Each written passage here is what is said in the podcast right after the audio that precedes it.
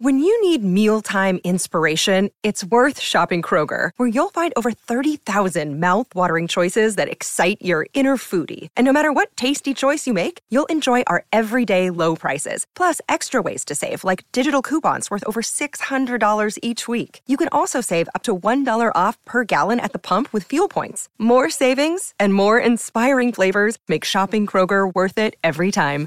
Kroger, fresh for everyone. Fuel restrictions apply.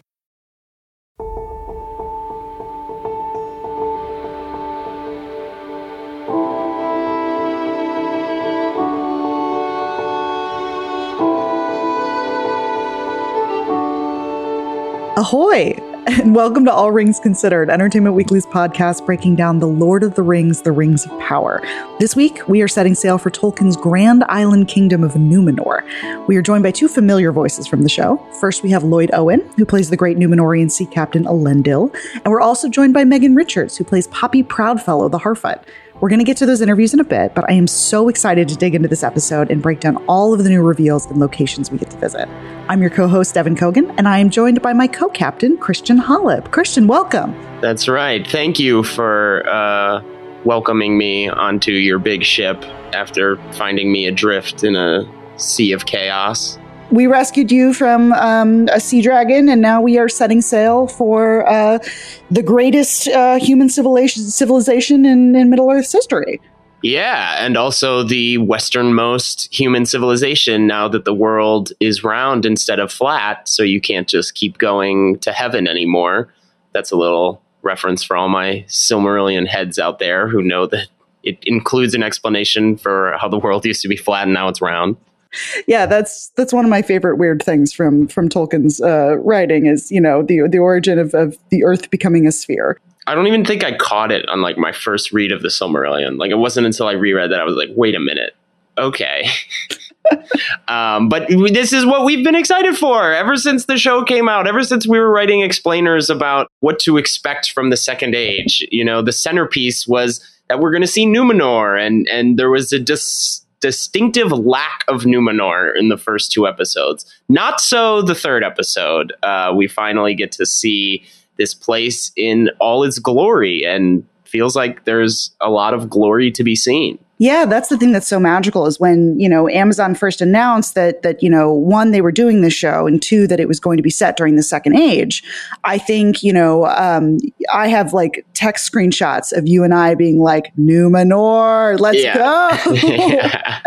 um, if you are kind of unfamiliar with, you know, kind of Tolkien's writing outside of Lord of the Rings, you know, Numenor is one of those stories that sort of looms large throughout his his writing and throughout um, you know his legendarium. You know, there's there's talk about it in in the Lord of the Rings as this this once great kingdom, and it's it's fully told in the appendices, which is what the show is is you know inspired by, and it's it's told in parts of the Silmarillion, um, and it's this this beautiful kind of ultimately tragic story about you know the the greatest kingdom that that uh, you know one of the greatest human kingdoms that ever existed um, in all of Arda. It's it's this beautiful you know story of of you know Tolkien writes about it so reverently, and we've never gotten to see it on screen. And here it is in its full glory. This beautiful, stunning island full of like you know giant cities and coastlines and like beautiful cliffs and carvings and, and and we talked about this a little bit last week. We love a giant stone head. Dude, we we love like any like it makes the Argonath in Lord of the Rings look like a Lego set. Like, oh my god. Which it's kind of supposed to be, right? Like those big stone things that they that they see on their way into the Emyn Muil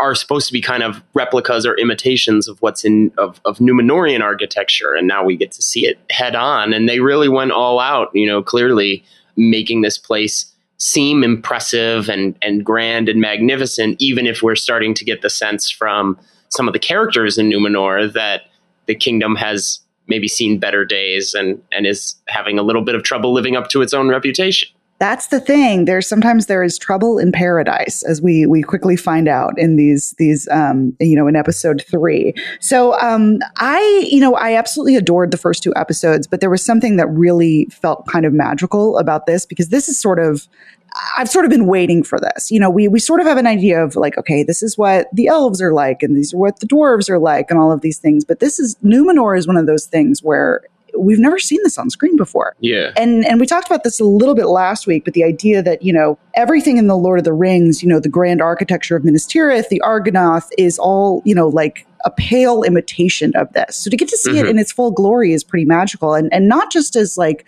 ruins, but as a fully thriving civilization. You know, the episode begins with Halbrand and Galadriel getting rescued um, from being shipwrecked by uh, a familiar face, uh, Elendil, played by Lloyd Owen.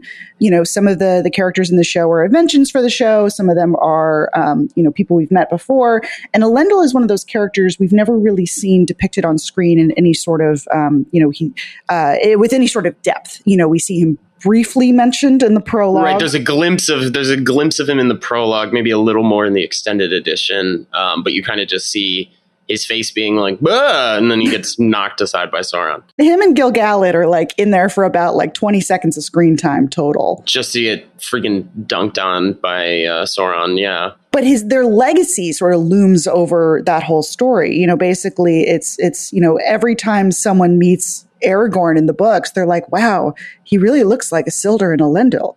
Like, wow, like he's, right. he's basically that guy. And so right. here we have this, you know, this sort of legendary figure, um, you know, and his son a Isildur as flesh and blood. We get to meet them. Um, and it's really interesting that, you know, Elendil is this uh, ship's captain. He's not anyone terribly important. The queen doesn't really know who he is at this point. He's, uh, you know, he's a sailor. He's, he's deeply faithful to the elves, which we find out is something that is a little, you know, kind of scandalous at this point in, in Numenorian history. So, so Christian, let's break down some of the the history of Numenor and sort yeah. of what's interesting about it. Because at this point, you know, you, when when Galadriel arrives, she's heard tales of this great kingdom. Um, she's never been there herself, um, and you get the sense that it's not quite what it was a couple centuries ago. Things have definitely changed. So, like, tell us a little bit about you know, kind of what's the deal with Numenor? Why why are things the way they are? yeah, exactly. Because if you're reading about Numenor in the stuff Tolkien wrote, whether it's the Return of the King ind- indices or the Akallabeth at the end of, uh, which is kind of the epilogue to the Silmarillion, you know, we've been saying, and I've been saying personally that like, oh, you know, the Silmarillion is set in the first age, and Hobbit and Lord of the Rings are set in the third age, and so this show is in the second age in this unexplored thing. But there is this epilogue to the Silmarillion that's just about Numenor called the Akallabeth, and that's definitely set in the second age because that's when all this happens. But to go back to the end of the first age, which is when this all begins, you know, the war with Morgoth, which we hear about again in this episode and, and see, you know, we're still obviously living with its ramifications. The reason it lasted so long is because it was so one sided. It was even as powerful as the elves are, they were fighting a god. It was like the bad god, as Alan Moore would call it, was real and was active in the world, and the good gods were not. They were staying out. So there was going to be no resolution unless you had a power to equal Morgoth. And how that happened was this hero, the secret hero of the Legendarium, who is the inspiration for all of it, but barely ever comes up because Tolkien just didn't get to it because I think he felt so perfectionist about him. Is Eärendil is the greatest sailor of all time and he is able to sail to Valinor and tell them face to face, the Valar, the good gods, how bad things have gotten and how awful Morgoth has been. And so the Valar finally acquiesce to manifesting themselves in the world, and that's how they're able to. And they team up with elves and they team up with certain men, and they're able to defeat Morgoth's army. Uh, Eärendil is given this special fate. He's like put in the sky because he has Silmaril with him. So then the, he and the Silmaril kind of become this star, which is related to the object of power that Galadriel will give Frodo in Lord of the Rings, is kind of the light of Eärendil. But Eärendil had two sons, the half elves, and one of them we've seen already is Elrond. Kind of funny that Elrond's not in this episode because we finally get a direct reference to his brother Elros. Well, we see a picture of him but we he's not actually in this episode. We see right, a, we yeah. A, he, he's like painted on a mural, right? And Galadriel's like, "Hey, I know that guy." I think that's kind of funny. I wonder if we'll see them in parallel at all. I mean, I would certainly love for Elrond to see Numenor for reasons that I'm about to explain, which is that. Elrond, these two people are like the only people in history that were kind of given this choice by Iluvatar that are like you're half human, half elf. So you can choose if you want to live immortal as an elf or if you want to live mortal as a human. And Elrond, as we know, chose to live as an elf, even though he still gets dinged for being half elf or not quite a full blooded elven lord or whatever, as we've seen a little bit. But Elros chose to be a human, and he became the first king of Numenor, which was basically it's basically the opposite of the Southlands, which is the Southlands are all the people that are descended from the humans who supported Morgoth, so they're stuck in this crappy, you know, scrap of rock, crag rock, you know, making whatever living they can. Numenor is, uh, by contrast, is descended from the humans who sided with the elves and the Valar against Morgoth. So they got this awesome island kingdom and Elros, even though he chose mortality, it still lived for like 800 years. You know, mortality meant something a little different back then. And all of his descendants are the royal line of, of Numenor. So Numenor is this great enlightened place, but still ruled by a, a royal family and kings and stuff.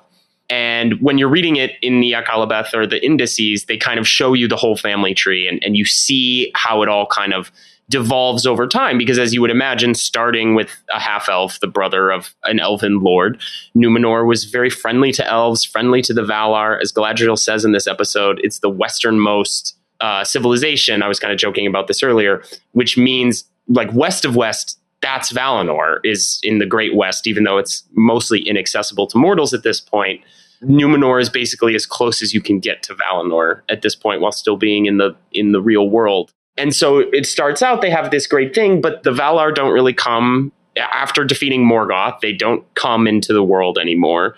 So, you know, as time goes on and the centuries pass, that friendship kind of dissolves. And and it's uh, you know it's a little bit like that uh, i reference this comic all the time the xkcd comic. It's two characters. One brings the other one like a ball or something and is like i made this. And the other one's like you made this? Oh okay. And then the first one leaves and the second one is just standing there with the ball. And two panels later, he's like, "I made this." that's kind of what happens to the Numenorian kings: is they they get a little arrogant and they take their greatness for granted, and they maybe lose track of how much they gained. You know how much of their power and privilege um, was given to them by the elves and the Valar. And so now here we are, so many kings and rulers later and that relationship has really disintegrated and they almost have this kind we see this kind of xenophobic attitude a little bit you know the fact that elendil's name in some etymologies means elf friend is enough to get him a side eye from his monarch so okay i was i was trying to squeeze as much Numenorian history. So it's kind of interesting. You know, if you're reading this in the book, you get the whole spread of Numenorian history at once but this is dropping us at a very specific time where clearly it's still grand and magnificent, but you can see these little tinges of darkness and distrust uh, kind of creeping into the culture. Yeah, and I think that's a that's a perfect summary of it. And it's it, it starts at such an interesting time, and we sort of you know the thing that introduces the audience to all of that is that sort of confrontation in the throne room between uh, Galadriel and Míriel, who is the Queen Regent, uh, played by Cynthia Addai Robinson. Um, she's not the Queen; uh, she's the Queen Regent. But this is you know the first time that an elf has set foot on the shores of Numenor in a very long time, clearly. And there's a huge amount of distress.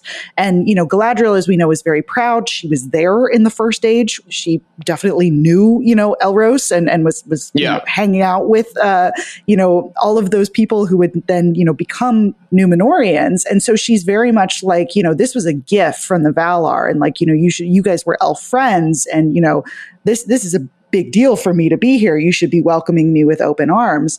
And you can hear from Míriel where she's very much like, we kind of saved your butts. Like if it, it, was the humans who, who, who sided with you and kind of helped make this happen that, um, you know, we, we have no affection for the elves.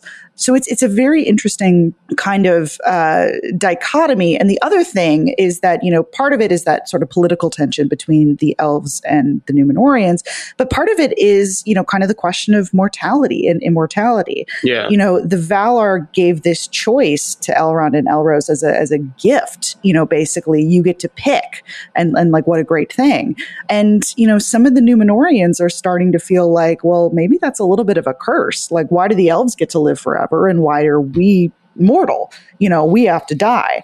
Um, right. that's sort of one of the great tensions throughout tolkien's work. We see it throughout the silmarillion. We see it in parts of the lord of the rings. There's this obsession with death and legacy especially you know they call it Iluvatar's gift, you know, the the gift of mortality, being able to die and go on to the next adventure, something the elves can never have. But, you know, if you're human, that's kind of a raw deal. You're kind of like, well, I don't know what happens when I die, but I know that the elves get to live forever. So that's kind of a, a weird tension. So so you see some of those tensions, you know, kind of in you know this this episode, which is is so fascinating. And I just I love the I love that we get to spend so much time in Numenor. I love that we get to explore, you know, the more like kind of regal aspects of it. We get to see the throne room. We get to see, you know, um, we, we learn that Elendil is is from a different part of of Numenor, which tends to be a little bit more friendlier to elves, and you know, kind of has that history. Because it is it is like the western part, right? Exactly. This is what I was trying to get at. Tolkien, when cardinal directions come up, they're pretty important, or at least the West is, because the West is associated with civilization, goodness, um, heaven. You know, Numenor is already the the westernmost inhabited part of this world, and so to be on the westernmost part of the westernmost island, you know, basically means you're the closest to God and the closest to goodness. And you know, Valinor is not visible anymore, but there are some. You know, I remember there are parts of of the Numenor story where rulers or, or nobles like Elendil who feel sympathetic uh, to the elves and the Valar still will go out there and just try to get any glimpse they can of Valinor. I always find that very cute. And yeah, I mean, like you, you did a great job of explaining how death comes up in Tolkien's work. And I think that's amazing. You know, it's it's this whole debate where like the, the people who are arguing can't even see it from the other's perspective because humans, especially powerful humans, um, you know, we love these stone monuments of Numenor, as we were saying, but in some ways they are a struggle with mortality. Well, well, at least if I if I build this giant statue, or at least commission the building of it, then I will live on through that. And uh, when we talk about the Harfoots later, you know, in this episode, we see how their culture kind of processes death and memorials and stuff.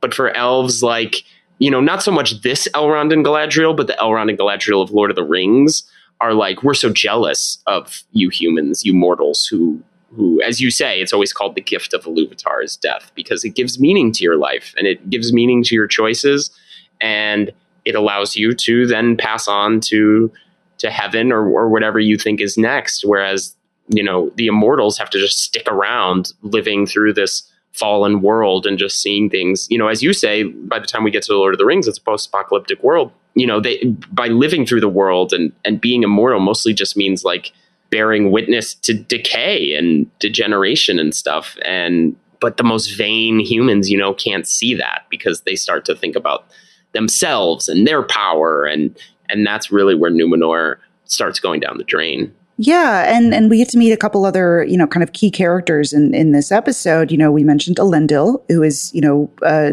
I'm I immediately fell in love with. I was like, oh, I love everything about him. I was like, I love how like kind of stoic he is. He reminds me very much of Aragorn, which is yeah. a very you know obvious you know comparison.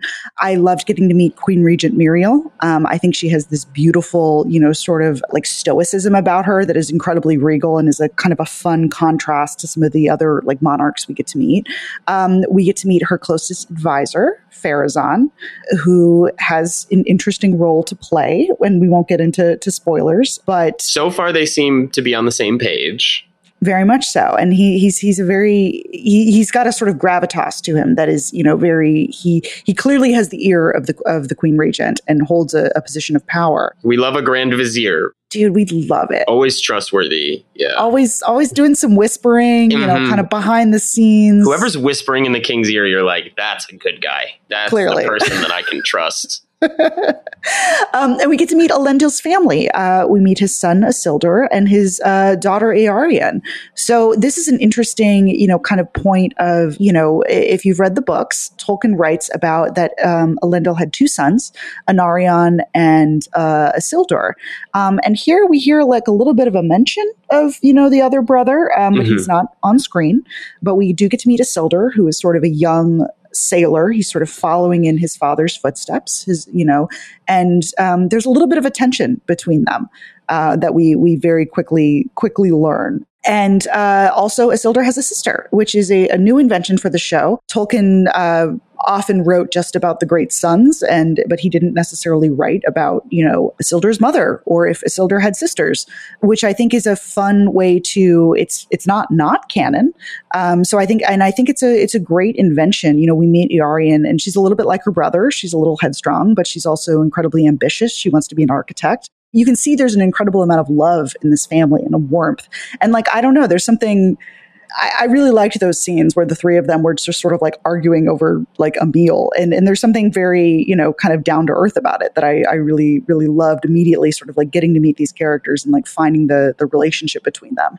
So what did you make of, you know, getting to see Isildur and, and Eärien? Because as we know, if you, if you've read The Lord of the Rings, Isildur has a very, very big part to play. Or if you've seen Lord of the Rings, like we were saying, there's only a shot of Elendil, but you get a decent chunk of Isildur in the movies. And every single time someone meets Aragorn, they're Aragorn, they're like, "Oh my god, it's Isildur's heir! Oh my right, god, exactly, Isildur. Isildur's heir." His name comes up a lot more than Elendil, even, and um, we get this. Uh, I love the cut that introduces him, where Elendil kind of mentions his son, or the queen mentions that he has a son, and then it cuts to Isildur on this boat, you know, trying to make his way. And I can't be the only one who, when he's staring off into the distance, you know, very Luke Skywalker like, kind of daydreaming, and someone yells Isildur to to wake him up. It sounds a bit like Elrond yelling at him in Mount Doom, uh, you know, a hundred years later but maybe that's just his name, and you can only you can it's such a specific you can only pronounce that name so many different ways. It's a good um, name, but I, you know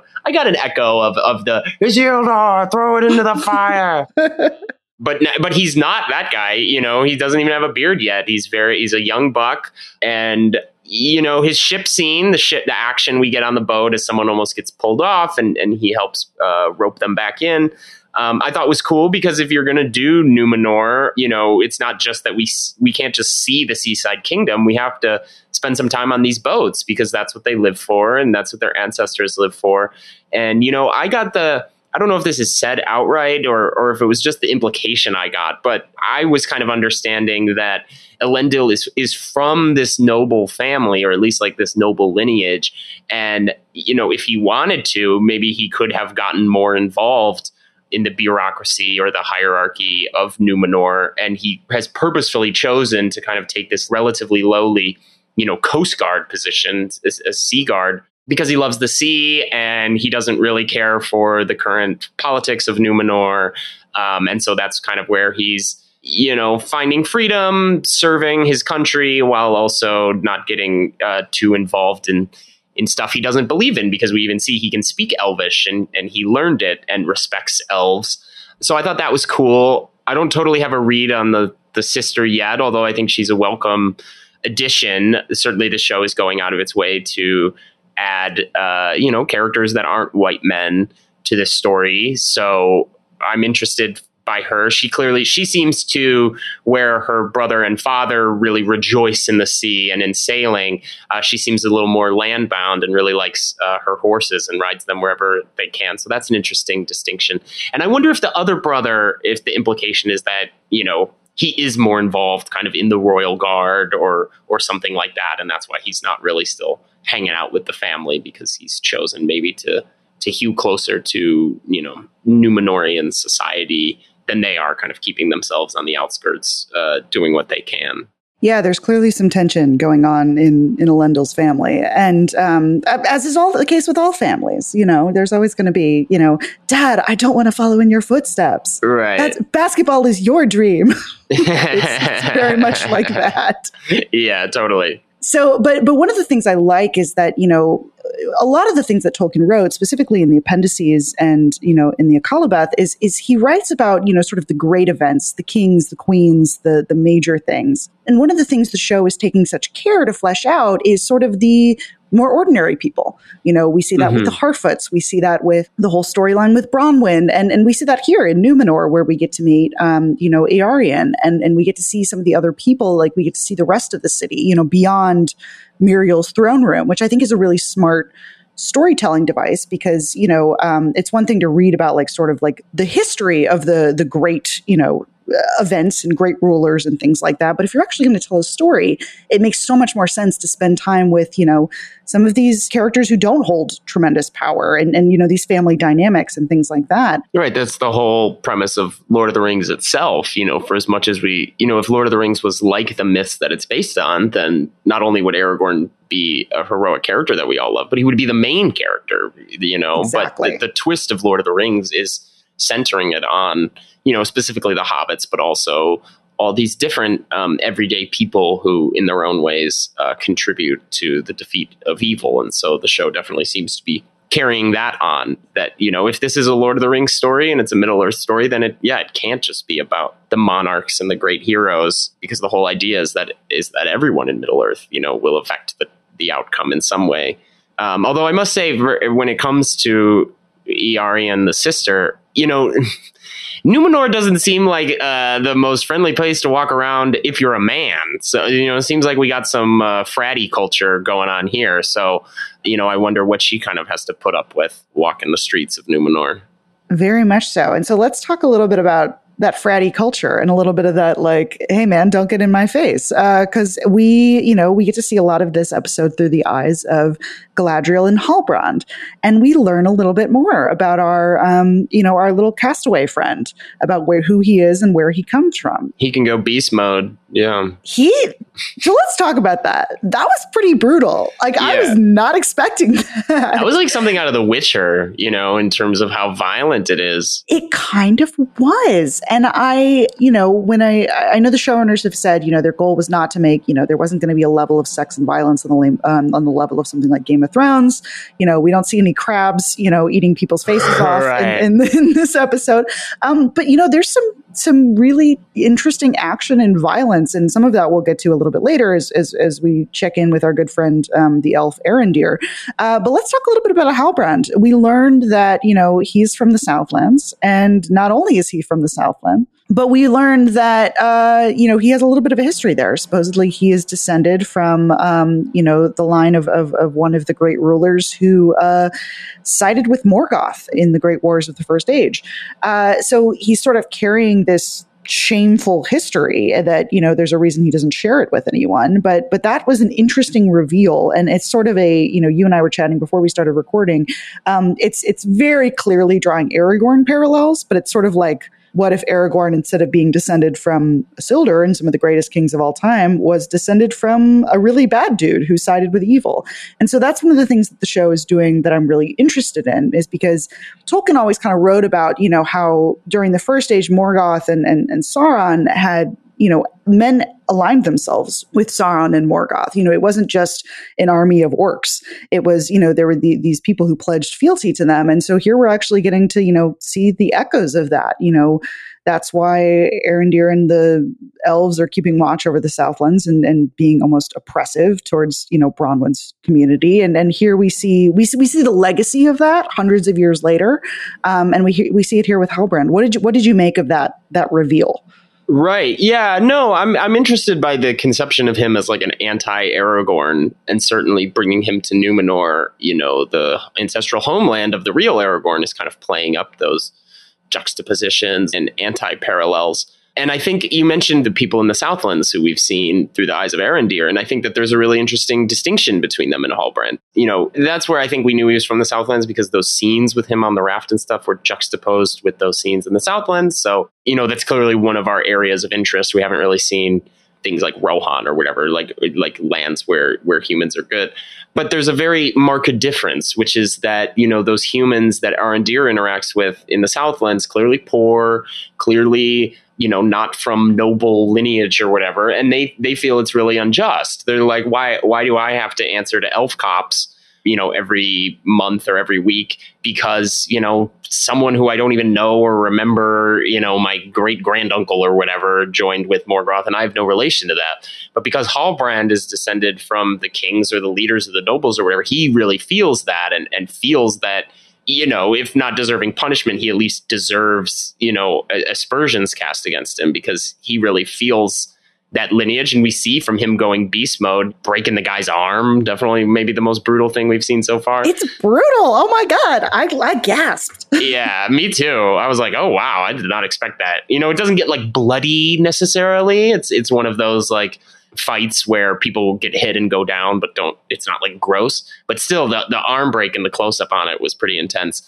and uh, so, you know, whatever that means, if he has this kind of ancestral strength in him, this, you know, maybe orc like tendencies or something, you know, he really is a living embodiment of that legacy of those men who sided with Morgoth. You know, even if he, even if that's not the choice he would have made, he really feels that connection, even if the other humans we've seen in the Southlands are like, well, that has nothing to do with me. But, you know, because that is interesting you know not you know everybody has family and stuff but you know with these kings and these people for whom lineage matters it makes sense that that would play more into their mindset and stuff. You know one of my favorite and i just want to say you know if you read the silmarillion I, I think it actually is relatively ambivalent how many of these humans joined with Morgoth or took his side willingly in a war with the Valar. It's not like the Valar kind of presented themselves to these humans and that they were given a choice. You know, Morgoth was it, and and a lot of humans, he was like the first thing they ever saw. And so, you know, I wonder if the show will explore that. That choice was kind of maybe people did it because they thought that that was their best ticket to survive or whatever, and they they weren't getting other offers on the table.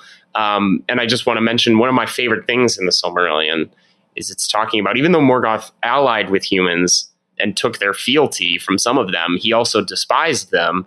And the reason that he hated them so much is because of all the Valar, humans are most like Melkor. They're most like Morgoth. I've always loved that description because a lot of the Valar, like any mythical pantheon, are diversified and specialized. And here's the god of the sea, and here's the god of the wind, and here's the goddess of you know, growing things. And the goddess of grief, my personal favorite. Yes, Nienna, our favorite. I tweet about her all the time, and uh, one of her disciples may or may not be making an impact on this story. But Melkor had no specialty. He he had the potential to do anything, and that's kind of I think what Tolkien's referring to is that you know humans can do whatever they want if they, they put their mind to it. And, you know, that means you could potentially choose evil the way that Melkor slash Morgoth did, but you don't have to. So I've always loved that. Uh, I love any references to the connection between Morgoth and humans.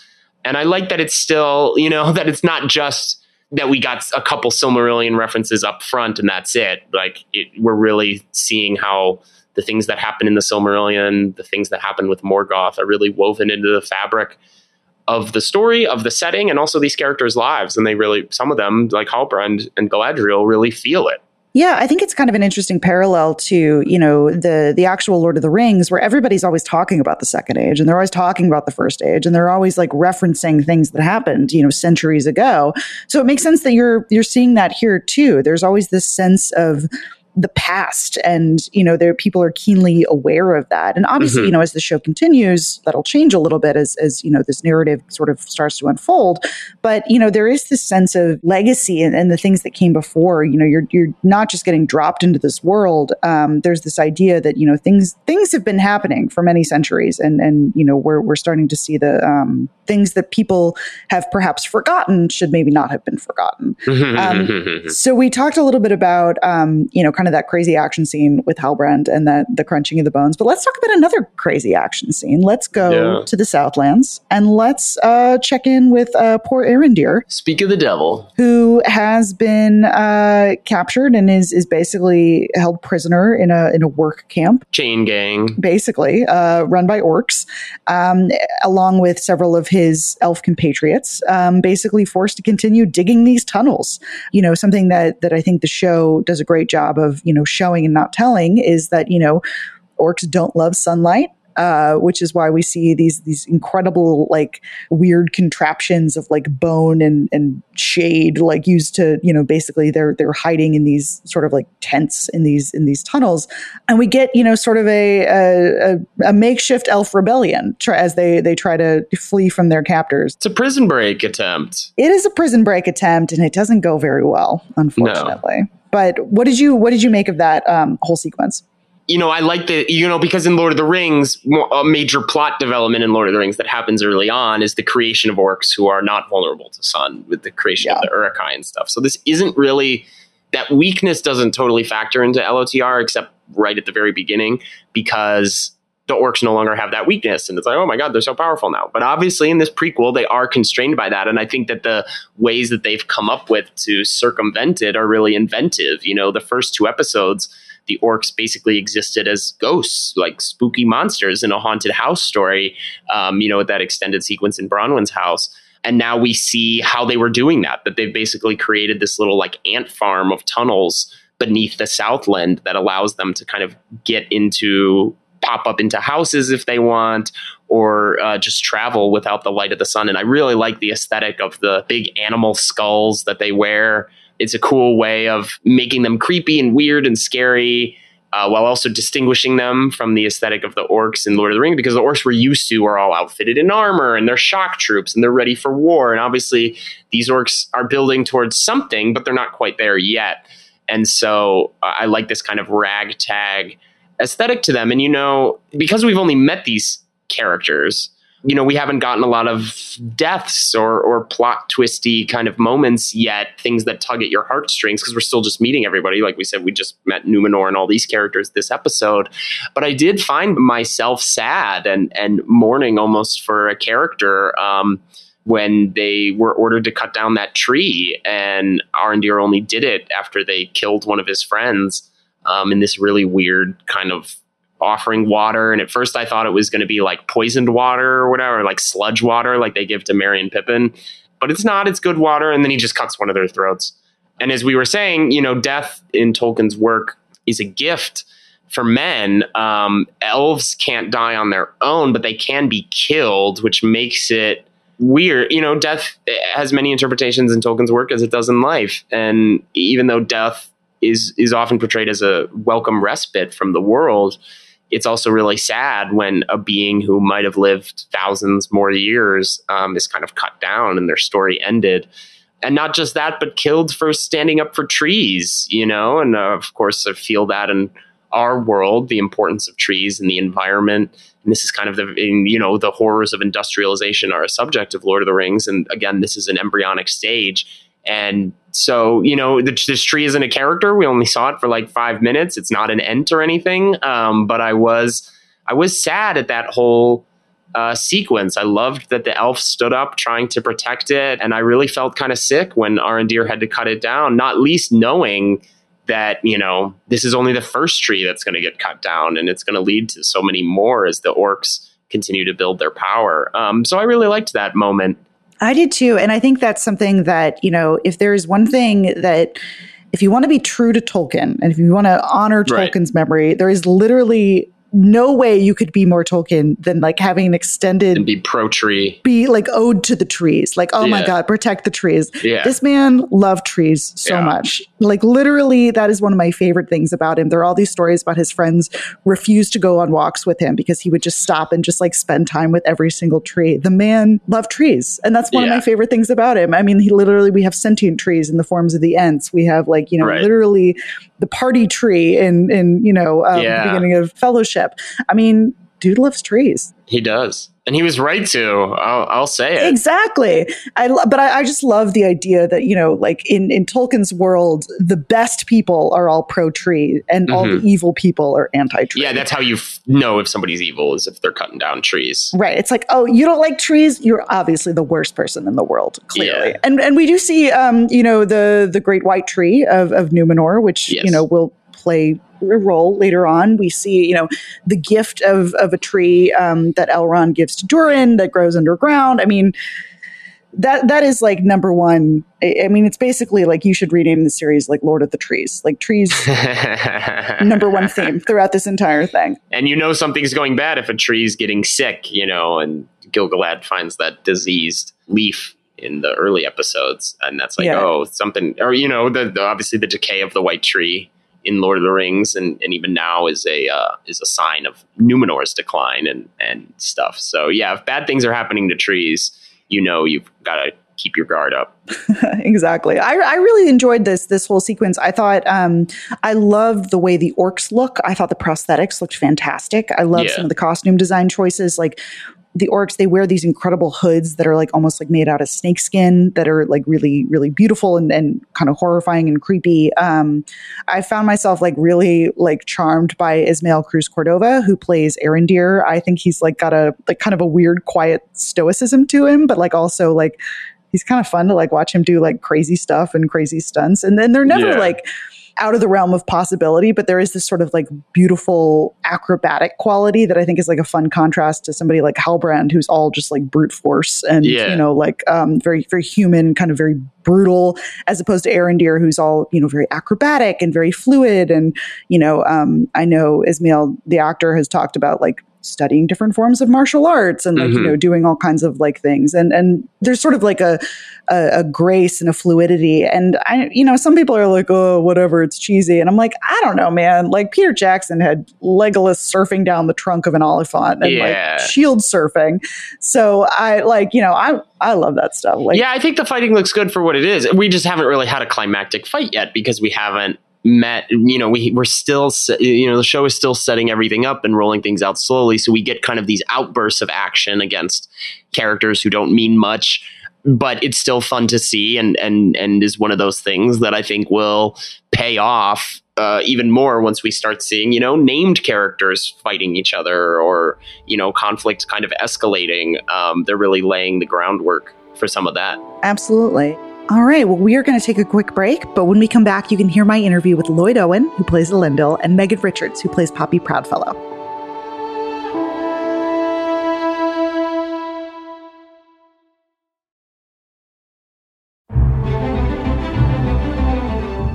Welcome back to All Rings Considered. Please enjoy my interviews with Lloyd Owen and Megan Richards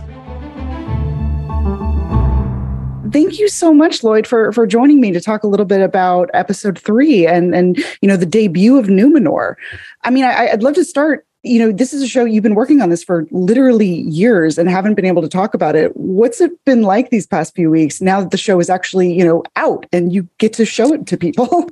It really has been wonderful, actually, to you know let go of some of that um, not necessarily holding on to secrets, but just trying to you know trying to protect a storyline before it comes out. So it's been yeah, it's been joyful to to let people see what's going on, particularly family and friends who've had the most questions, of course, because they're they're closest to you on a day on a day to day on a daily basis. So. um yeah, and it's just been really nice for people to see the scope and scale, and for everyone to be back in the Tolkien universe. It's been uh, it's been lovely to witness. Yeah, and I, I, love that you know with this episode we finally we get to see Numenor and we get to meet Elendil, who is you know one of those characters who's mentioned constantly throughout Tolkien's work, but but we've never seen him you know depicted on screen with any you know like depth.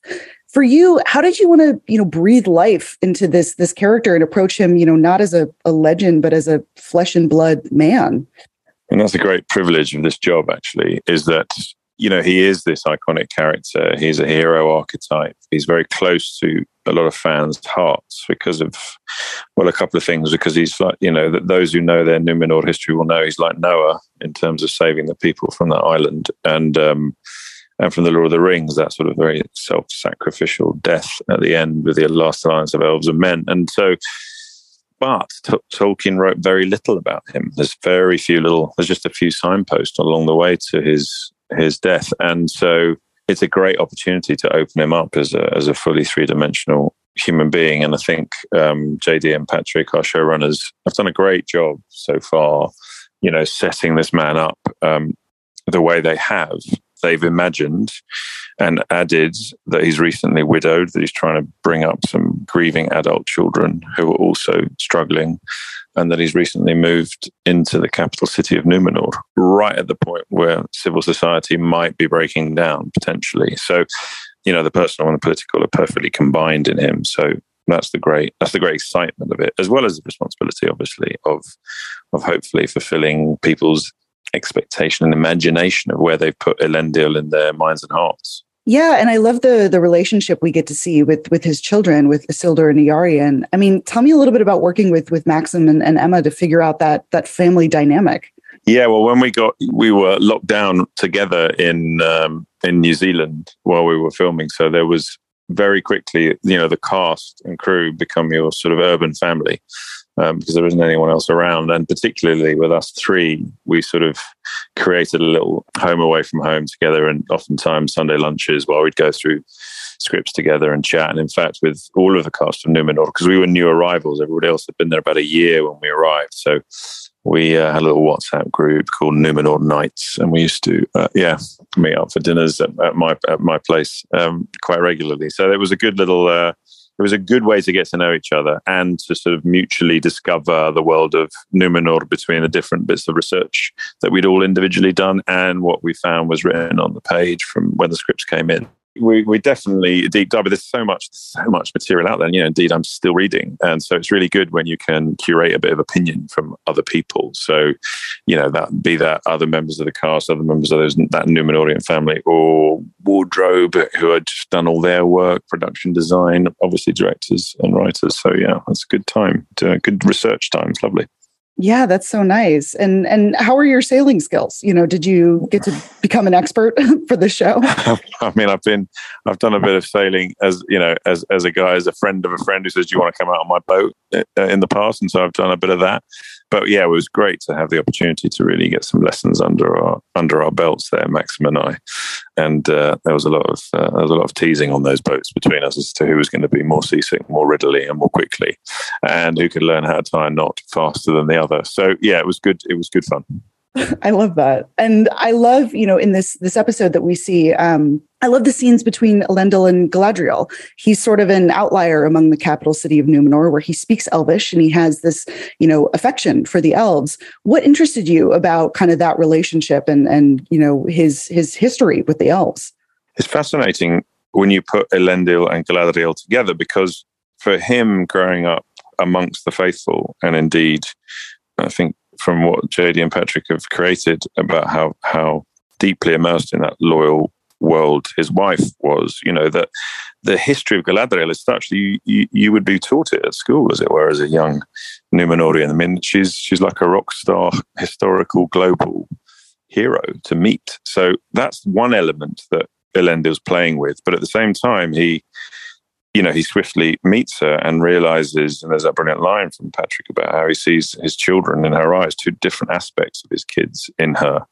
And despite this whole mortality, immortality debate, despite the fact she's thousands of year, years old, he can still see that that there's a there's an immaturity in that in her, or there's even um, like a willful disregard of how to work with people. And I think that's the difference between elves and human. I also think that because of being mortal, it forces you to to consider more deeply how to relate to folk, w- which way, how to approach the world that you live in with this ticking clock. And because she doesn't have that, that gives her a different a different outlook and a different way of being. So that was fascinating to try and put all of that into into their initial meeting together yeah and it's such a it's kind of interesting to see like they they end up almost you know very antagonistic or they begin very antagonistic and by the end they you know she sort of recognizes something in him that that there's sort of like a, a respect there that's really interesting.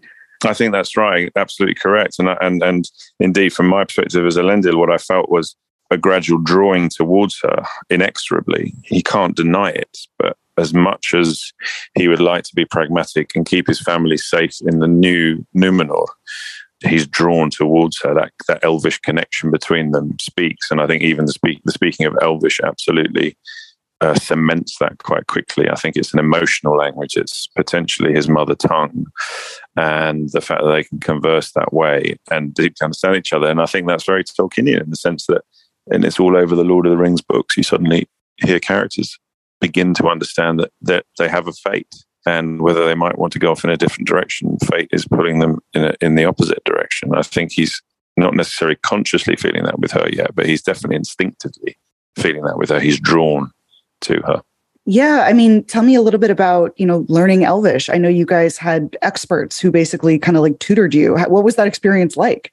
Yeah, it was great actually. I uh, a couple of years ago, I did a Bollywood film called The Thugs of Hindostan with Aamir Khan, and I and I had 36 scenes to do, which were all in Urdu because of the director wanted them wanted my English character to uh, to be so good at speaking the language that he would be even more fearful as a member of the British East India Company as a baddie, basically. So I'd had this experience of being given words essentially and sounds and trying to make sense of them. So being given the Elvish was another moment where I recognized this was a similar journey. And it's a very um it's a joyful journey because you you have to unpick language in a way that you try and relate to your own language and, and work out where the vowel sounds are, what the conjunctions are, which words are important, what the rhythm to that is. And obviously, Tolkien being a philologist, I mean, they're very, it's very beautiful to say Elvish. It's it's quite joyful to get your tongue round. Um, so yeah, trying to to invest it with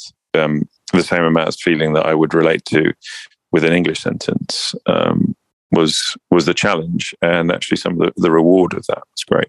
Yeah, I imagine it's such a beautiful language that I imagine, like you said, it's it's kind of fun to to speak that way.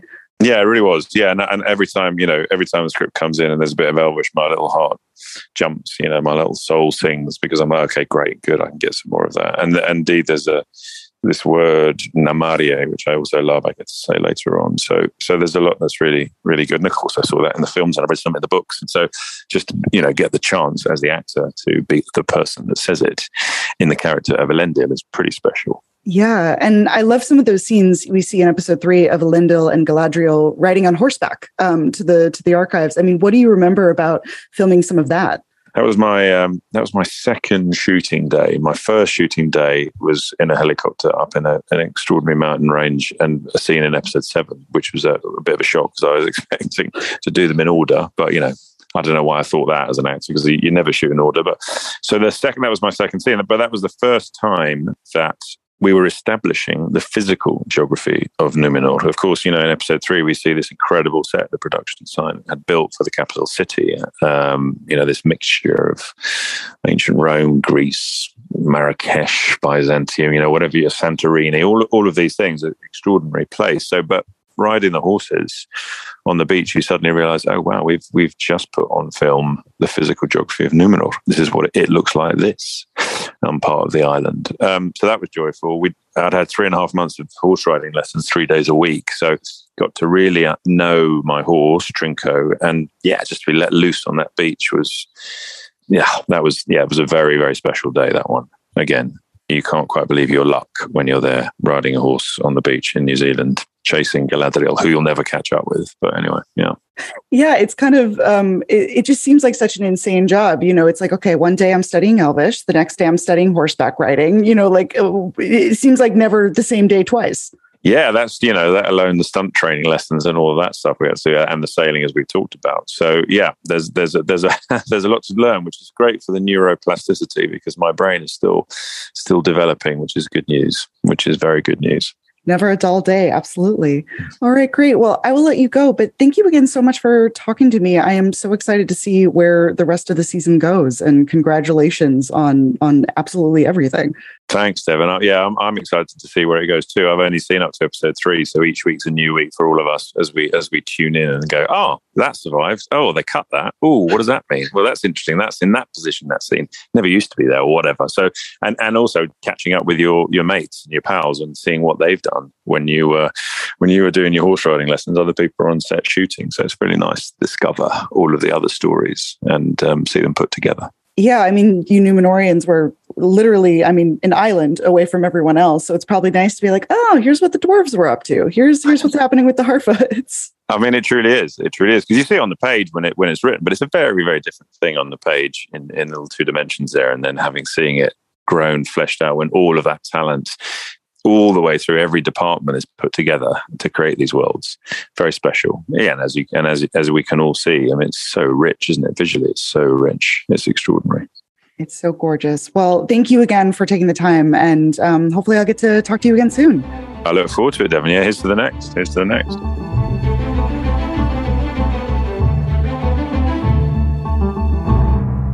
Thank you so much for joining me, Megan. I'm so excited to get to talk to you about these first few episodes. I mean, how are you feeling now that like the show is actually out in the world and you get to share it with people? it feels amazing. feels very relieving too, I think, because obviously it's been with us for so long. It is just nice to for people to actually people in my life especially to actually be able to see what I've been doing for three years, um, so they can actually relate. Especially when it comes to talking about other cast members or other people, other members of crew, I can be like, oh, that's them. Yeah, no, it's cool. Exactly. I get to be like, okay, here's what I was doing in New Zealand for, yeah. for this long period of time. exactly. Yeah, I mean, and take me back to when you first got involved in the show, you know, and JD and Patrick kind of sat you down and were explaining kind of who Poppy is and who the Harfoots are. What mm-hmm. excited you most about kind of her and, and this community that she's a part of? Oh, so much. I remember I think it was like day two that I that I was in New Zealand and I had a meeting with JD and Patrick. And they were talking to me about Poppy and her history and the history of the Harfoots, etc. Um, and I just remember hearing that it was such an incredible concept. The thing that stuck with me the most was the camouflaging um, and how, like, what their survival skills are. And I remember thinking, I'm really intrigued to see how that's going to be put into practice. But th- there was something that really drew me in about it. And, you know, you know, Poppy just sounded like so much fun as well as she is. Um, and she definitely is to play. So it was, it was really exciting from the get go. But yeah, it was definitely one of those, you know, like you, it's difficult to describe the Harfoots. It's much easier to have a visual and be like, there they are, and you immediately understand who they are. Um, so it was it was kind of one of those where it was like, okay, I, I understand where you're coming from, and I understand, but it wasn't until I actually when all the pieces came together at the end that I was like, ah, amazing. Yeah, you get to see that, you know, the, it, it's one thing to be like, okay, this is an individual Harfoot, but when you see them all together and part of this community, you're like, okay, I, I totally understand this. Yeah, yeah, exactly. And it's so different because they are very different when they are individual to when they are in the community. So it's, yeah, it's a lot of fun. Yeah, and you know, in episode three, we get to learn a little bit about you know Poppy's history and and kind of how her her family fell behind. How did mm. that detail kind of affect your understanding of her? I mean, yeah, it created a whole huger level of depth, I suppose. Um, and they told me that in the meeting as well. Um, and they told me which episode it was going to come in and all that stuff. So I, it was actually very helpful preparation wise. Um, but I mean, it made me understand that she's not just saying to Nori, you know, don't do that, don't do that, don't do that, don't do that. You know, she follows rules for a very specific reason, and that's because she doesn't want anyone to be left behind ever again. Um, you know she's already lost so much and she's seen so much and been through so much that she doesn't want that for anyone else either. And there's a whole level of worry for losing you know one of the most important Harfoots in her life you know her best friend. Um, and she doesn't want that to happen again but she also doesn't want that to happen to nori.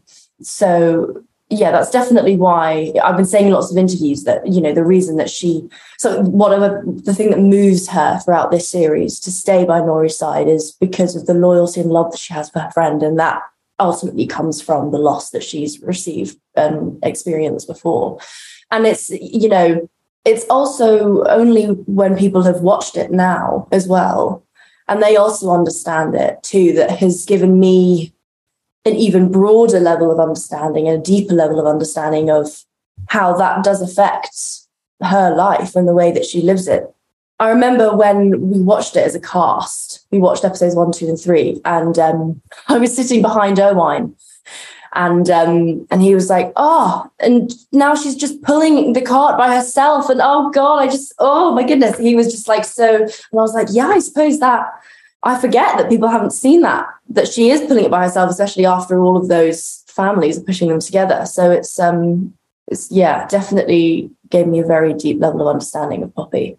Yeah, and I loved what you said about the friendship between you know Poppy and Nori, and I, I, love those scenes with you and Markella. Tell me a little bit about kind of how you two kind of wanted to figure out that dynamic and, and approach that that friendship on screen.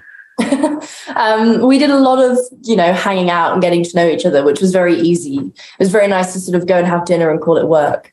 Um, so it was, yeah, it was that was great. And and then I think it kind of we had a lot of workshops with um, JD Patrick and JA before we even approached scripts. It was all about their backstory and where they just how they sort of are with each other.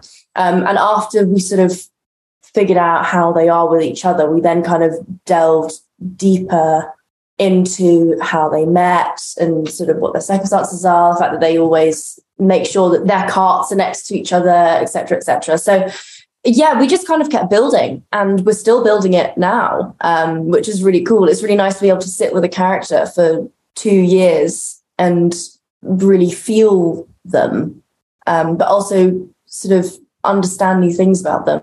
Yeah, I mean, one of the things I, I, would love to talk to you about is one of the things I love most about the Harfoots is the detail and some of the production design and the costume design is is so much fun. Yeah. Tell me about the first time you walked onto some of those sets and, and saw all the caravans and the details in the in the Harfoots world.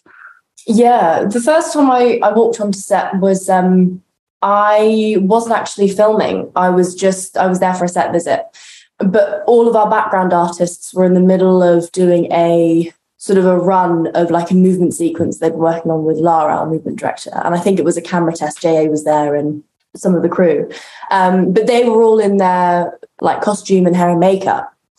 And they were they were doing the Harfoot reveal that you see in episode one, which obviously is Harfoots doing what they do best, sort of coming out of hiding and, you know, just living their lives and having fun. And I remember walking on and actually the privilege of being able to walk onto a genuinely alive set and really feeling that immersion. I mean, it's, you know, something I've never experienced before. And as you say, yeah, the level of detail is incredible. All of the carts are, um, so obviously every family has a different, has their own cart, but every cart is weaved differently. Um, so that's just one level of detail um, in itself. Um, and then obviously there are things that are to scale and then obviously we have the strangers and there's things that scale for the stranger that's you know so it's just, it's just like constantly ongoing. And i actually found out after we'd filmed like it was like you know a year later that Harfoot encampment that you see in those first three episodes you know it, it's so that's just somebody's farm it's a location. And i thought that it was a genuine forest inside someone's farm which i think it is but the actual space that we were filming in was actually a clearing so all of those trees, they just like plopped in, which I was so surprised to hear because I genuinely didn't even know. And like all of the rocks um, as well. And you know, it's just it's just incredible. And I remember also walking into the crater set because that was on a soundstage, but they built it. So everything that you see that's there, including the fire, was there on the day, which was just incredible. And the amount, like the amount of teams that we had was just it was just never ending. I just like just constantly meeting people all the time, and it was just yeah, it was just beautiful, and it really did allow us to immerse fully in those sets and in those worlds. Yeah, it's like literally stepping into Middle Earth. Yeah, yeah, literally. That's amazing. And I, I, also I love the costume design. I love, you know, Poppy's hair. I love the twigs and leaves, like to, to her look. Like tell me a little bit about, you know, figuring out her look. I mean, I think I just walked into a room and everyone else did things around me. Um, I, yeah, I mean, that's literally all that I did. I just kind of stood there. Um, those the headpieces were from the costume department. I did my costume fitting first, maybe before hair and makeup. It must have been, and um, they, in order to just get my hair out of the way, they just plaited it, and then they just sort of like put the occasional thing in my hair and you know that's just kind of what they did for everyone um, generally. Um, and then there was also so poppy has a spoon on her belt. And i remember that wasn't there originally and kate hawley just sort of went we got to need we need something we need something that's not nothing that's too shiny because she she wouldn't have anything shiny but something just something and um, then they were sort of like putting things in my hair, which then obviously ended up being in them all of the coins in her um, dags. And then she was just like, and then one of these, I think someone who someone who was in the room was just like, we've got this spoon here. Should we just try? She was like, yeah, try it on, try it on, try it on. And then sort of tried it place. And she was like, I think that's it. That's great. So it all kind of came from some of them just kind of random thoughts going, we need something and just things being available at hand. And then going from there, obviously hair and makeup like their communication was incredible and obviously they work very um, sort of fluidly together those two departments and you know they looked at the fact that they just put my hair in plaits and they were like actually really like this idea for poppy let's and then that's how they created the two sort of bits coming down so yeah it really was just sort of grabbing things that were there which i think is so brilliant and so amazing about the job that we do and the work that we do because you do that every day. Yeah, sometimes it's just serendipitous. Yeah, exactly. For sure. And you know, you mentioned the crater scenes and some of those amazing scenes with with Daniel Weyman as as the mm-hmm. stranger. How do you film those scenes, you know, where where you talked about scale, where you and Markella are, are supposed to be half his size? yeah, it's interesting. Um, we did something called Scale Academy, which I still don't really understand what they were talking about the whole time. They were basically giving us a whole PowerPoint presentation about technology which I didn't understand from the get go. But basically, they were just telling us that technology has advanced so far and so much that we were able to do some scenes where we were facing opposite each other, but they would do some, they would do like a take that was just for Markella, then they would do a take that was just for Daniel. And then sort of merge them together. And I remember actually seeing them being edited at the same time that they were being filmed. And I was so flabbergasted because I didn't understand how they were doing it. Um, so that was that was one way of doing it, which was pretty incredible. And then we had um, wonderful scale doubles who we created really close relationships with.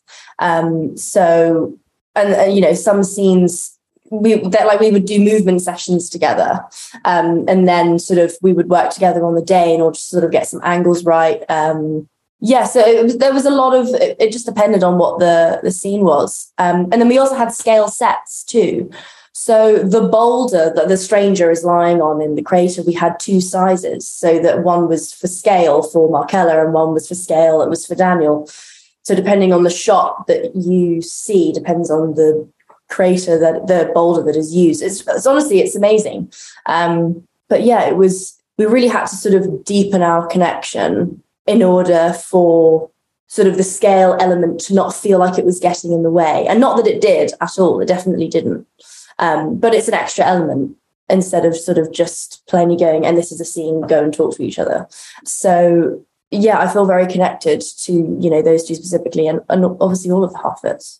Yeah, and um, I wanted to. Add, I also love Lenny Henry as as Sadoc Burrows, um, and I love that scene where, yeah, I love that scene where where Poppy helps Nori, you know, steal the book. What do you remember most about filming that sequence with him? I remember feeling incredibly stressed. that was my sort of one heavy stress day, and I'm very glad that it turned out okay um, on the screen. I think because there were that was sort of the first scene that the showrunners had written that was sort of comedic. Like you knew that it was a comedic scene. So I think immediately that was something that sort of I went, okay, I have to get this right. I have to pitch this right. And secondly, I'm doing a comedic scene with Lenny Henry, who, you know, that's sort of his life's work. So I was sort of like, okay, bit stressed. Um, but no, it was it was fine and it was great in the end. And uh, you know, Wayne was incredible in sort of guiding me through that. And you know, we really we sort of worked it out. And obviously, Lenny was great to work with, and we just had fun on the day. In the end, I think it's sort of you know, some days you just have a build up of things, and then when you actually do it, it's fine and it's fun as well. And we definitely found ways to have fun on all of our sets that makes a difference. Absolutely. Yeah. All right, great. Well, thank you so much for joining me. This has been so much fun, and I cannot wait to see um, where the rest of the season goes. Thank you so much. So, thank you again for taking the time. And and you, are you, you in London? Are you getting ready for for season two? Ah, well, who knows? it's all in the air. TBD. Right. Well, good luck with everything, and thank you again. Thank you so much.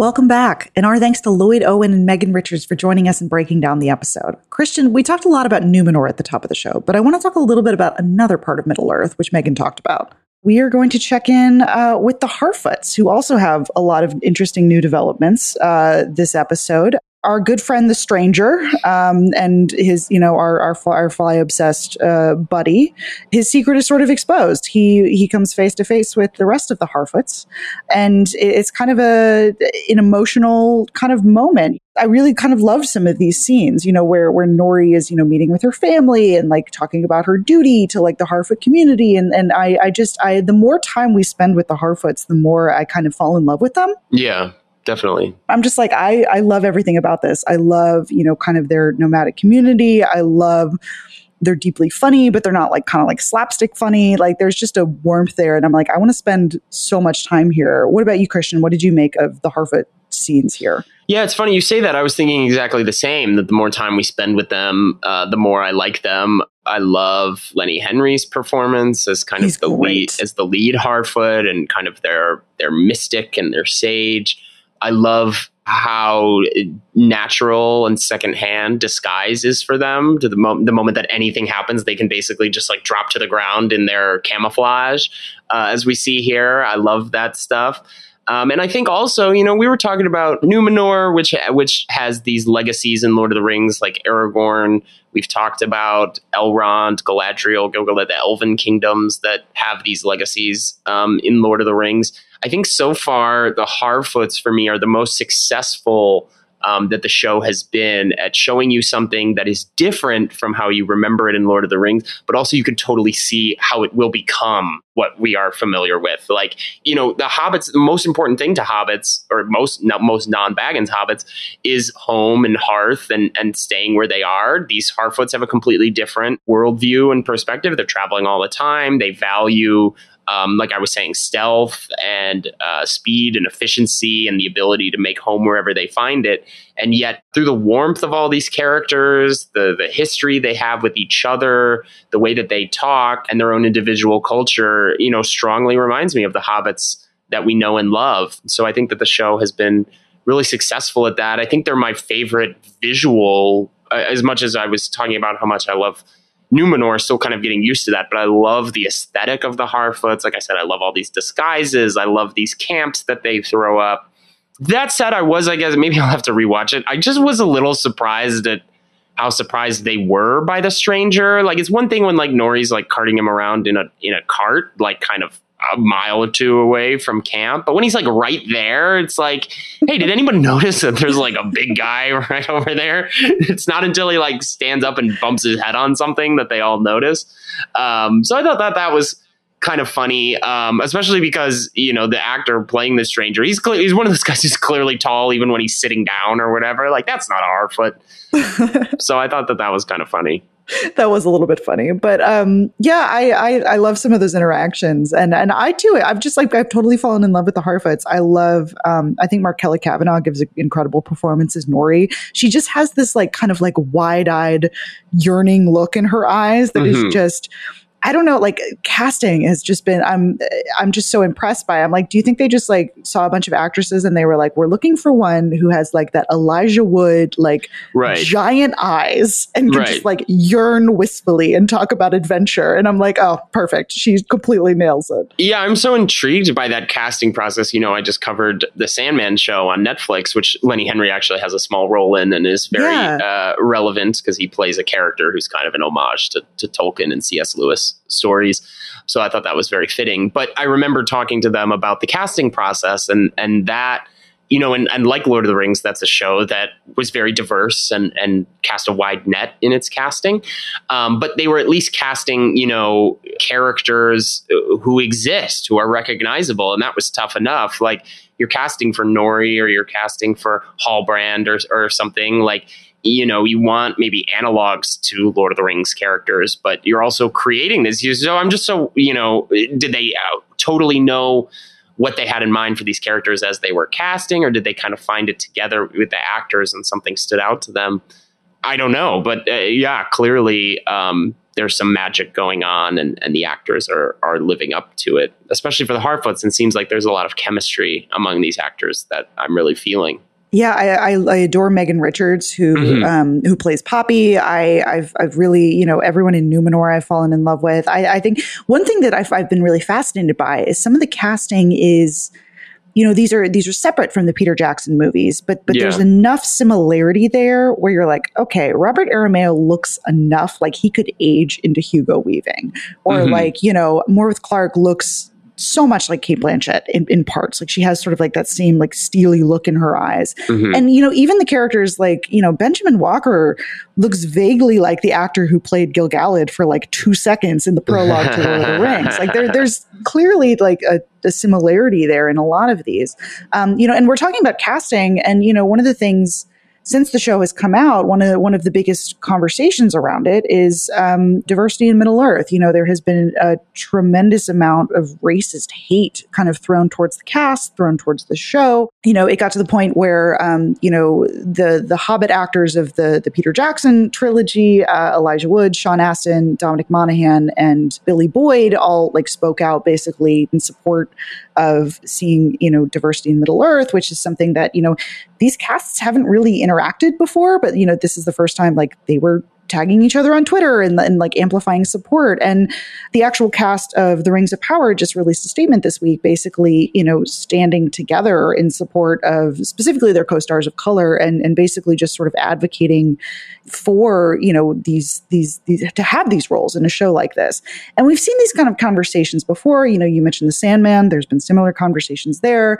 Um, we've seen it with House of the Dragon and, and there's, it's, it's been I don't know. It, it, bums me out so much that that is the the conversation around the show is because I I've just been so delighted by all of the actors in everything, and I I, I love how this show's vision of Middle Earth, and I, have been so you know I've really fallen in love with it, and and so it, it it totally breaks my heart to see you know people attacking it in that way. And um, you know I, I i've been really impressed by the way you know the show has has you know very been very quick and very clear to support its actors and you know basically call it out and say it's not okay yeah, I mean it's always weird when when something that you thought was kind of a flaw or criticism of a pre-existing thing is apparently something that people treasured or, or liked. You know, like I remember during the run of Game of Thrones, the biggest criticism that I would see over and over is that there weren't enough, you know, non-white actors and characters and stuff involved, and so that's something that uh, and the same with Lord of the Rings. You know, the discourse was certainly in a different place in the early 2000s, and, and you and I weren't really of, of discourse age yet when those movies were coming out.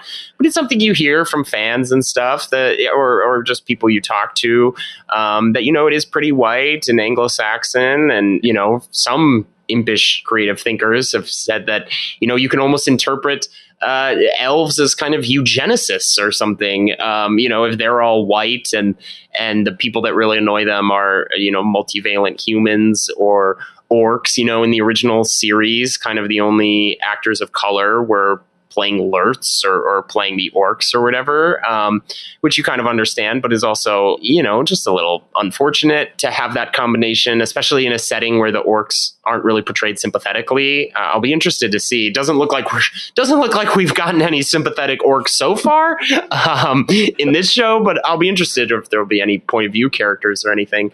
Um, but that's all to say that, like, yeah, this is stuff that, as someone who loves Lord of the Rings and A Song of Ice and Fire and stuff, this is something that you have to wrestle with. That, uh, that these are criticisms I've heard before, and now these creators and these studios have taken it to heart and have cast um, actors of color as as elves and dwarves and noble houses of Westeros. And yet it was this weird thing where it kind of felt like all the people who had been calling for that stuff over the years or, or criticizing the originals for their lack of it were kind of silent. And these reactionaries and and people who apparently liked that Lord of the Rings and Game of Thrones were lily white or whatever were out in force. So I think that that mandated um, kind of this intervention that we've gotten from some of the actors, which is nice to see. But yeah, just such a such a whiplash to see things like that, especially especially eh, eh, you know even if you go so far as to say Lord of the Rings and Game of Thrones are supposed to be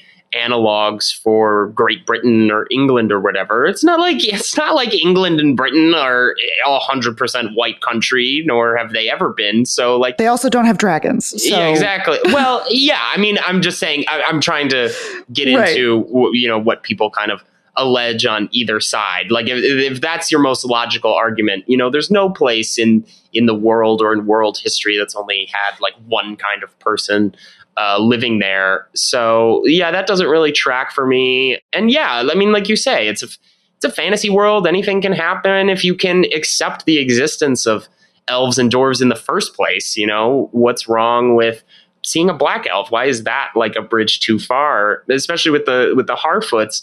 Um, because they're such a, a found community and kind of this nomadic refugee people, it totally makes sense that they wouldn't look like you know they wouldn't all look like each other necessarily, which I think is great and, and adds to the texture of this world. And you know, the more the more kinds of different people there are on screen, you know, for me, the more fun it is to to look at and watch and see different kinds of people and different kinds of characters. So yeah, I don't I don't understand. I mean, as as always, I guess I don't really understand what the racists are are talking about, but but yeah, I mean, and and you know, I think a lot of people love to pull the card of like, will Tolkien be turning in his grave? And I'm like, did you read Lord? Have you ever read anything Tolkien? And the fact that like his, if there's one sort of unifying theme in Tolkien, it's that you know, hey, all these like dwarves and elves and humans, they you know they don't get along, and there are all these prejudices, but they have to overcome their dis- differences to work right. together. And like guess what? You know, having people of different life experiences and, and, and people who look different is a good thing. Like that's kind of the basic plot of everything Tolkien's ever written. Yeah. So uh, that's something that I, you know, that's that's something that feels very very true to Tolkien and and definitely you know, want to argue canon. I mean, I think you can't get more, you know, this is a story that has always been about inclusivity and, you know, uh, joining together with people who have different backgrounds than you and yeah, finding fellowship. Exactly. It's all about fellowship and friendship. Well, I've been excited to get to meet all of these characters over the first three episodes. Um, I'm very curious to see where we go next. Is there anything else about this episode that we didn't talk about? Yeah, I, I, I meant to come back to. Uh, I just wanted to say, since we were talking about death and the various viewpoints on on death, uh, specifically in Numenor, and, and how that's kind of made them mad at the elves that they used to ally with because they're now jealous of the elves' immortality. Uh, clearly, the Numenorians, are, are, or at least the ones in power, are very afraid of death, and that's kind of manifesting a toxic turn in their politics. You know, there's a little bit of a theme of this episode because we also see how the Harfoots treat death. And, uh, you know, as a nomadic people who can't, you know, visit the grave sites of their loved ones who die because they're moving on and they're never in the same place. I really loved this idea of, you know, telling stories and, and storytelling and, and remembering your people that way. Um, having some laughs, you know, talking about, oh, you know, I really did love that guy, but he sure was an idiot for getting stung to death by bees. Uh, I thought I thought that was great and really lovely, and in keeping with you know Tolkien's attitudes uh, towards death. So I thought that that was a great, cool scene, and and maybe you know an explanation for why they didn't notice the stranger until he was bonking his head on everything, uh, because they were so consumed, kind of, with their memorial ceremony. Um, and speaking of the stranger, I did just want to say if we're kind of keeping, you know, Gandalf watch, you know, or, or watch for for signs that this character might be who we think it is. Uh, definitely banging his head on things that are too short in a halfling uh, area. That ch- check that off. You know, we saw obviously him playing with the fireflies at the end of the second episode, uh, but also has an affinity for fire itself. If this is Gandalf, it's a character who will one day wield the ring of fire and capable of bringing fire as a weapon. And also just loves fireworks. And loves fire, like loves fire in all its manifestations. And uh, if this is who that is, we're seeing kind of his first uh, experiences with fire, both its light giving properties and its uh, destructive properties. I like that. That's going to be a recurring segment. I think we're going to do Gandalf, Gandalf Watch. watch. we're going to do a checklist yeah. of all the all the signs, and then watch. We're going to get to the end of the season, and it's going to be like surprise, it's, not him. Yeah, surprise, it's but, Saruman or whatever. Yeah, or it's one of the Blue Wizards or something. Yeah. Oh, but, listen, um, I would love if it was one of the Blue Wizards. I know. I want to meet the Blue Wizards. That's yeah, one of my too. favorite. One of the things I love so much about Tolkien's work is that you know there are all these sort of like he was so careful about explaining everything. And here's a list of all like 95 of Aragorn's ancestors. And like, here's every king who ever ruled over Numenor. But mm-hmm. then like, there, there were these two blue wizards. We don't really know what their names were. Eh, it's, it's not important. Eh, Tom Bombadil, what's his deal? Whatever. We'll never yeah. really define it. We love a little mystery. We yeah. love a little mystery. I would love so, to see some Bombadil. I mean, if he was Bombadil, I would love that too. I mean, that would be objectively hilarious. But I think he would have started singing by now if he was Tom Bombadil. Yeah, exactly. The best songs in Lord of the Rings. or perhaps you can, you know, if I can give in to one criticism of uh, of Lord of the Rings, maybe there are too many songs, but the Tom Bombadil ones really slap and I sing them to myself sometimes. They're bops. They're bangers. Yeah. and on that note, yeah, I'm going well, to go. What better note some, is there to end a discussion Lord of, of Lord of the Rings on? music. Exactly. I'm gonna go. I'm gonna go listen to Sam's song about Gil-galad or you know Yeah. some, some Tom Bombadil singing Hell about yeah. Old Man Willow. this has been Entertainment Weekly's All Rings Considered. Our thanks again to Lloyd Owen and Megan Richards for joining us, and thank you to you for listening. Please join us next week as we break down episode four. See you next week.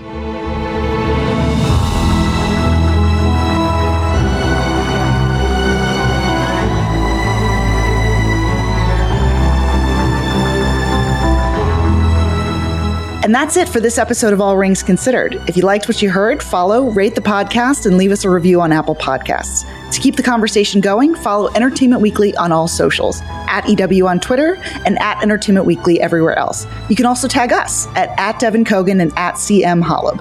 This episode of All Rings Considered is hosted by Devan Coggan and Christian Holub. Produced by Devan Coggan, Christian Holub, Chanel Johnson, Sammy Junio, Lauren Klein, and Dalton Ross. Edited by Lauren Klein. Full episode transcripts are available at EW.com. Thanks for listening.